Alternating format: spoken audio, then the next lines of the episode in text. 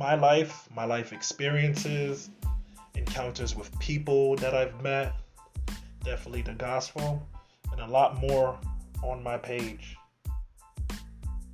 Check it out.